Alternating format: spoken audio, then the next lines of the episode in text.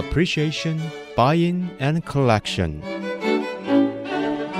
艺术 A B C， 艺术入门的三部曲，艺术收藏的必修课，让您成为品味出众的艺术鉴赏达人，您的家成为风格独具的私人美术馆，实时与艺术之美对话。艺术 A B C， 陆杰明主持。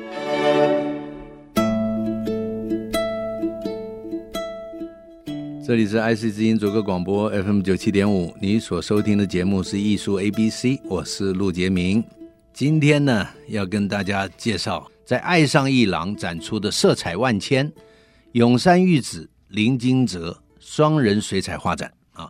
那么这个展览呢进行的蛮顺利的，这个还有一个多礼拜就要结束了，那么所以请大家听到这个节目的人还没有去这个宋子鸟爱上艺廊看这个展览的，不要错过，利用周末期间或是平常可以去看一下。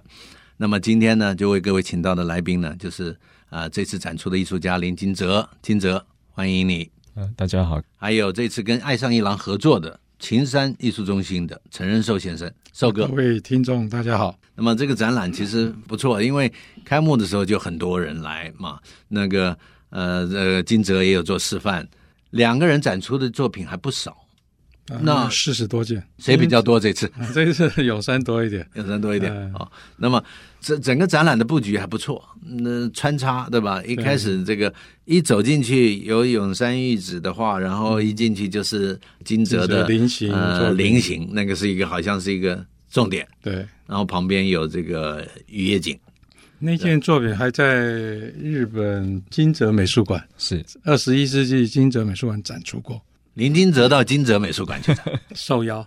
嗯，妙了！五年前、啊，对，惊蛰美术馆，我知道，我知道，那别人谐音了，惊蛰来到惊蛰，有意思。嗯，那太好了啊，这个，然后再走到一个厅，都是惊蛰的这个呃作品，比较完整的呈现。对，呃，那个完整呈现，其实其实菱形的那张画是蛮大的，对，但是有一些作品，其实你的尺幅是不是很大的？对，就是说你平常怎么安排你的这个创作的尺寸，你是小画比大画多，还是你偶尔会画一张大画？嗯，小画比较多，尤其是近年都画比较小，希望可以在画面上呈现比较精致的感觉。了解，那一年偶尔可能会画个呃两三张四十号以上的，会比较少一点。对的，嗯，那我也很好奇，就是你花的时间，就是说当然这个不是一定的，就是说一张水彩画，以前我们看传统的水彩画它可以很快，是它去写生，像习德进对吧，把纸泡湿了到了那个那田边，然后哗哗哗大刷子对吧、嗯、但你的做法，因为你加诸了油画的技巧，你要营造出来一种浪漫的雨夜景气氛，那这里面一定有很多的技法，嗯，那相对它又有干湿的问题，所以是不是时间会比较长？对，没错，而且我在布局构图的时候也常常都花很久的时间、哦、还有在最后可能在画面到了七成之后，是后面的时间我会花更久，可能前 百分之七十 花了四天五天，后 百分之三十 花了五天六天去收尾，所以我的时间常常会拉得比较久，是在最后收尾的动作。我了解了，了解。所以你这里有三部曲，第一个你要构图，对吧？是，因为你构图要是有问题，你画到中间发现构图问题会很麻烦，是，因为是水彩，对，不可逆的，对，不可逆，所以我猜到了。所以第一个你构图，你你一定有小稿子，对，有草稿，会做草稿，会、嗯、会做素描草稿，会做色彩小稿。嗯，都会有可能，对吧？我猜的啊。然后再来第二部曲，就是去营造第一部分，对，底啊什么过程啦、啊，这个做。然后你刚刚强调最后收拾结尾，嗯、那个收拾我也会猜到，因为我当年从电子业进入这一行是跟一个老师学画，嗯、是画的是中国传统工笔花鸟画，嗯，他的收拾也是漫长的时间。很有趣啊，他一开始定稿是写生稿，那写生是累积写生稿，但是他要上宣纸的时候他是定稿，定稿他就是改了写生稿，把他写生的时候没有注意的他把它调整好，然后它就三反九染，勾线三反九染，分染同染，就是你说的第二阶段。然后再来它收拾的时候，那就要营造整体气氛，所以你的收拾其实在营造你的雨夜景的气氛。对，那这个时候就要顾及到全面了，就是就是局部在画，但是要想到全面的效果。没错没错，对吧？所以你说这段时间你会比较长，会特别久。对，所以从这个聊天中间就可以知道你的一张雨夜景完成的一个过程。嗯，第一个重要性是什么？是你素描的根底，对，布局。嗯、我的老师赵秀环也跟我讲、嗯、你要是不学素描，你就开始写生，你就会就会有不足的地方，所以你应该还是在素描上下点功夫，打那个基础。这个以前我不了解，后来我发现你看画看多了以后，你再看一个气氛不错，然后你在感受它的构图跟色彩安排的时候，你会发现一些问题。但是你素描基础好，你的色彩感觉好，你再去营造气氛的时候，你你就不会被抓到小毛病。所以你的这个说法让我回想起我我学画的那个那个过程。所以后来我发现不容易就在这里，因为你有时候看不到你构图的问题，呃，但是你是专专业的，你在经过研究所，你看得到你的这个构图问题。我们一般人有的时候我们学画，我看不到，等到画到一半的时候，老师来了说。你看你这里，你你这个人等距离了，你应该过来三公分就完美了。哇，这个时候就傻眼了，你怎么改？你没办法改，水彩怎么改？对，更难改。你移动一辆车子的一点小区就有问题了。所以各位要是去看这个展览的时候，除了看整个金泽跟影山裕子的展览，你还要看每一张画的感受，感受它营造出来的效果，那就是风格。再来就是要看它的构图。再看它的色彩感觉。那么所以金泽你在收拾的时候给我们分享一下，你在最后那一段长的时间收拾，你的感觉你的经验是怎么样？收拾通常我会除了细节要描绘到更完整之外，我会常会透过不同的角度去看我的画面，有时候可能会透过镜子去翻转画面去看，或是拍照起来透过荧幕去看，去用各种不同的角度去检视我的作品有没有任何问题或是瑕疵。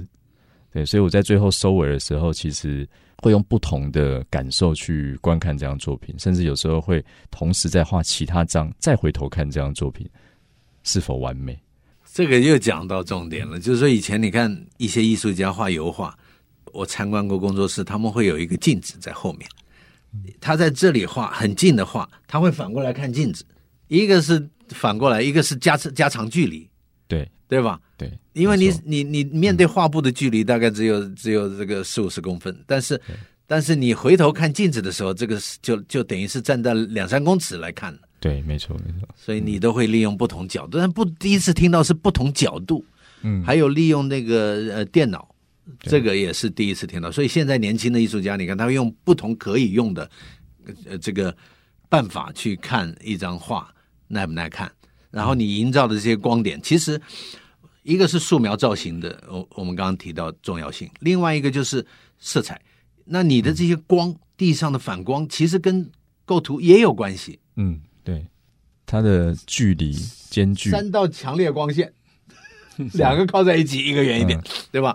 这些都是一张画耐看的这个手段，所以你要不要分享一下色彩感觉你怎么掌握？我们经常说色彩感觉很难学。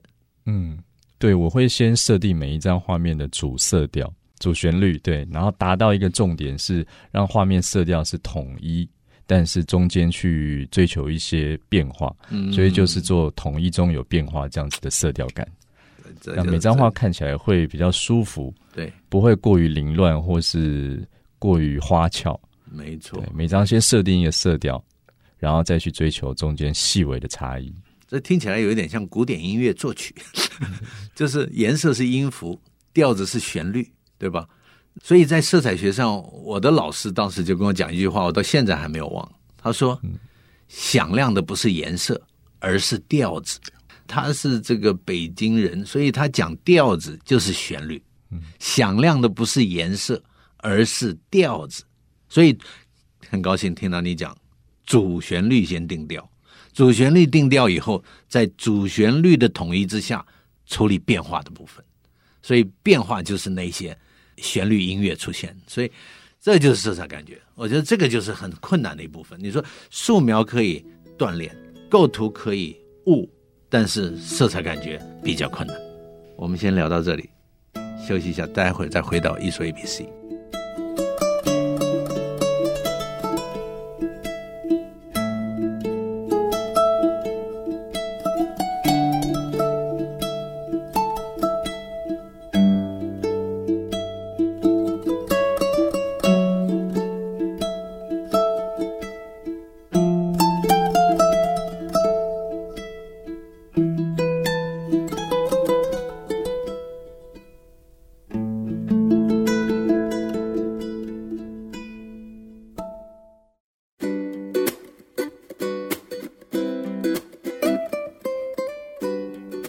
欢迎回到艺术 A B C， 我是陆杰明。那么今天为各位请到的来宾呢，就是正在宋子鸟爱上一郎办展览的这个林金哲。金哲，大家好，各位听众好。还有秦山艺术中心的陈仁寿，寿哥。各位听众大家好。刚才有提到这个看一张画，你看啊，有风格，有造型，有线条，有构图，有色彩。那么其实这个素描的功力其实就在营造造型跟线条的表现，那种精准度，所以艺术家不容易就在这里，你要有漫长的时间去锻炼你的基本功。你假如没有一段漫长的时间锻炼基本功，你的作品就必须要有非常亮眼的吸引眼球的表现。因为有很多现在比较潮啊，比较当代的艺术表现，它好像已经不在意一些传统的基本功。但是话又说回来，有基本功去做潮艺术跟没基本功去做潮艺术，它在这个市场的竞争力就不一样。对，所以我觉得艺术的道路上，它这个过程是一样的。就是说，基本功是为什么会出现，是因为从小喜欢画画。金哲，你是不是这种人？嗯、呃，我是，对，我从小就喜欢涂鸦，所以从国小就开始就读正式的美术班。那恭喜你，你的父母是开通的，嗯，支持我的。对，这个时代跟我们这个时代不一样， 对， 对吧？以前我们小时候要画画，怎么活呀？哈，但是时候不一样了。那你父母还是不错，让你就读正式美术班了。对啊，就一路到国中、高中都是美术班。哇、wow 呃，师大附中美术班，师大附中美术班，金华国中美术班，金华国中。原来如此啊，那难怪有这种基本功。这么多年下来，从小画到现在，还没有画腻吗？嗯，不敢，不敢去想这个问题。逗他了，我想要逗他，嗯、应该不会，因为因为因为你 enjoy 嘛，因为没有。我跟你讲啊，要是一个不喜欢的做这个事情的人去做这个事情是很痛苦的，你可以了解的，嗯、了解，对，对吧？嗯。但是一个喜欢去做这个事情的人，旁边在旁边的人看很苦，你都不觉得苦。嗯，这就是我们那个理论，就是你从小励志，像你就是励志的比较早，对吧？你就很早就发现与生俱来的生命原发力，就是喜欢做这个，太幸运了。嗯、我都会劝一些父母。你其实培养孩子去上才艺班，最重点的就是去发现他的生命原发力，他的长处在哪里。他假如坐在钢琴上很痛苦，你为什么一定要逼着他学钢琴呢？所以父母带着孩子去上很多才艺班的用意，就是去发现他哪一项表现的最好，然后把表现不好的就算了，人生苦短，就算了，解解闷就行了。但是他假如在某一个路途上表现得不错，应该是加强去训练。你就是一个很好的例子。你看，所以你很顺了。你要是没有喜欢画画，从小培养有扎实的基础，然后在研究所的这个展览，你就不会被我们秦山的老板看上，那也就错过错过了。是，因为他做了那么多年的画廊，他也不是随便挑人的，所以你看，这个就是我们说到的这个风格、构图、色彩重要的地方。一路走来，慢慢的走，然后十年的艺术市场，你能够办两次展览啊，几次联展，你慢慢累积。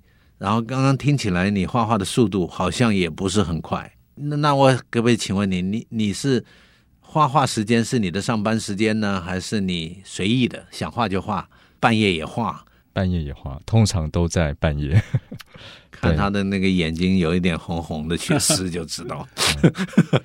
但这个但这个要注意身体。我我们经常碰到一些年纪大的艺术家，呃，他们现在到了年纪大，他们都开始规律了。嗯，就是说我我既然已经走上这条路了，嗯，我就是把我的生活慢慢调成规律。嗯，因为你日夜颠倒，对你的身体会有影响。会，我知道艺术圈子里的很多人都是晚上都是夜间生活的。我还是建议啊，可能一时半会儿改不过来，不过你将来有你的生活，有你的这个发展。慢慢我发现有一些年纪大的中青代，到了五六十的，像我这个年纪的艺术家，他都慢慢调成呵呵这个早睡早起，然后按表操课啊，然后要注意身体。好，好，题外话啊，你这一次跟永山裕子的联展，你也看到了他的作品，对，你怎么来看他的？你看到他的花卉的处理，他也营造一种浪漫的气息。嗯，其实很像你的这个雨夜景的表现。嗯，不同的风格的表现，对，但是他的出发点跟追求是有点像。那你怎么看他的作品？我看永山老师的作品，他蛮多是跟我不太一样，是他用了蛮多自动性的技法，就是比较放松的笔触，放松的笔触，对，没有没有去去加以设限的一些底层，对，那再慢慢慢慢去收，去收到具象的感觉，嗯、对对，那。可能跟我的这个感受不太一样，是我是一开始就比较理性一点，是的，对。那我觉得永山老师的作品是比较感性比较多，感性的元素。你一讲又讲到这一个重点了、嗯。我看你们两个人的话，我也有这种感觉，嗯，因为你的雨夜景其实还是比较面面俱到的整体构图，嗯、但是你看他的花卉，还有苹果啦花卉，他那个花卉写实的部分，你站得远，它是很清晰的。嗯，但是它的周围几乎都是放松的，是是是，对，它就是聚聚一股气在中间，然后慢慢放掉。不过它的构图也蛮讲究的，嗯，你看它的苹果的安排啦，花的安排啦，瓶子的摆的位置啦。我在现场跟爱上一郎的这个几位女孩子跟他们聊，我说你看它的瓶子前面三个、五个、七个，怎么前前后后的安排，气怎么走，这个收回啊。那寿哥，你怎么发现永山裕子的？其实我哥哥以前都喜欢旅行，是在日本看，一样是看展览看到，是那看展览看到之后，呃，就主动跟他联系，因为他也懂得英文，所以比较好沟通。了解。那他对台湾也很向往，而且他之前在脸书的粉丝就很多是台湾的粉友。哎，怎么会呢？因为台湾画水彩很多哦，嗯，而且水彩画会、哎、对，很多水彩画会，因为水彩很容易上手，也是这次想要在新竹推广水彩，就让这些喜欢艺术的朋友能够很容易的入门，是很容易的看得懂，嗯，很容易的去亲近艺术，不要把艺术当得非常的难以亲近。是那永山裕子给人家的作品，就像刚刚金哲讲的，他是很自由的，很浪漫的，对，跟他的人也很相近。为什么他就对镜写生？我经常想说，那么多画卉怎么可以画出那么多不一样的东西？对，而且色调、光线、虚实，嗯，还有一种要分享就是，你看他刚刚老师讲的，陆老师讲的瓶瓶罐罐，他是有个小故事的。这些瓶瓶罐罐就是他透过旅行，就变成他的模特儿，对，他觉得可以入画的东西。对对对，那所以他的旅行也透过世界各地的邀请去 demo 示范。那在日本他，呃，因为我觉得他的态度非常的勤奋，他的创作的时间其实除了教学之外就是创作。这次的采访杂志里面，因为他没有生小孩，他把他的生命当作在画花卉的感觉，所以爱上一郎的助理小姐说，从画好像感觉到一种生命的感觉，嗯，把他这种小对小孩的关注放在花卉上面。对，你看我刚刚给你看那个烛光盛宴，有那个蜡烛光，还有这个玻璃瓶，玻璃瓶的里面的水，水这个老远一看哇灵动，走近一看哎就是颜色，是这个这个手法也是蛮好的。还有他这个夜莺，有一张夜莺，它中中间有一个瓶子，看到没有？有一个瓶子，古董瓶子，旁边有两个杯子，然后一个杯子靠近古董瓶子，一个杯子远一点。对，这就是构图的修养。但是杯子的圆口圆跟这个瓶子是平伸，成为一个 L 型，嗯、就是几何构图不耐看。 他就放两朵花在杯子里面，破掉这个瓶子跟杯子之间的几何几何亮度来提高它的，就是那个直角被破掉，这些都是他的构图的这个想法，而且整个色彩也有主旋律，对吧？嗯、也有每一张画，他画那个阴的、消的，也是淡淡的，他也有主旋律这个，所以两个人个展非常精彩。 所以，这个各位听众朋友不要错过一个好的展览，《爱上一郎》正在展出的色彩万千。 永山裕子、林金泽双人水彩画展，不要错过。谢谢两位来到节目，是谢谢各位听众，欢迎艺术 A B C， 我们下周见。以上节目由爱上一郎赞助播出，放松心情，静静体会艺术的美好。iArt Gallery 让您爱上一郎。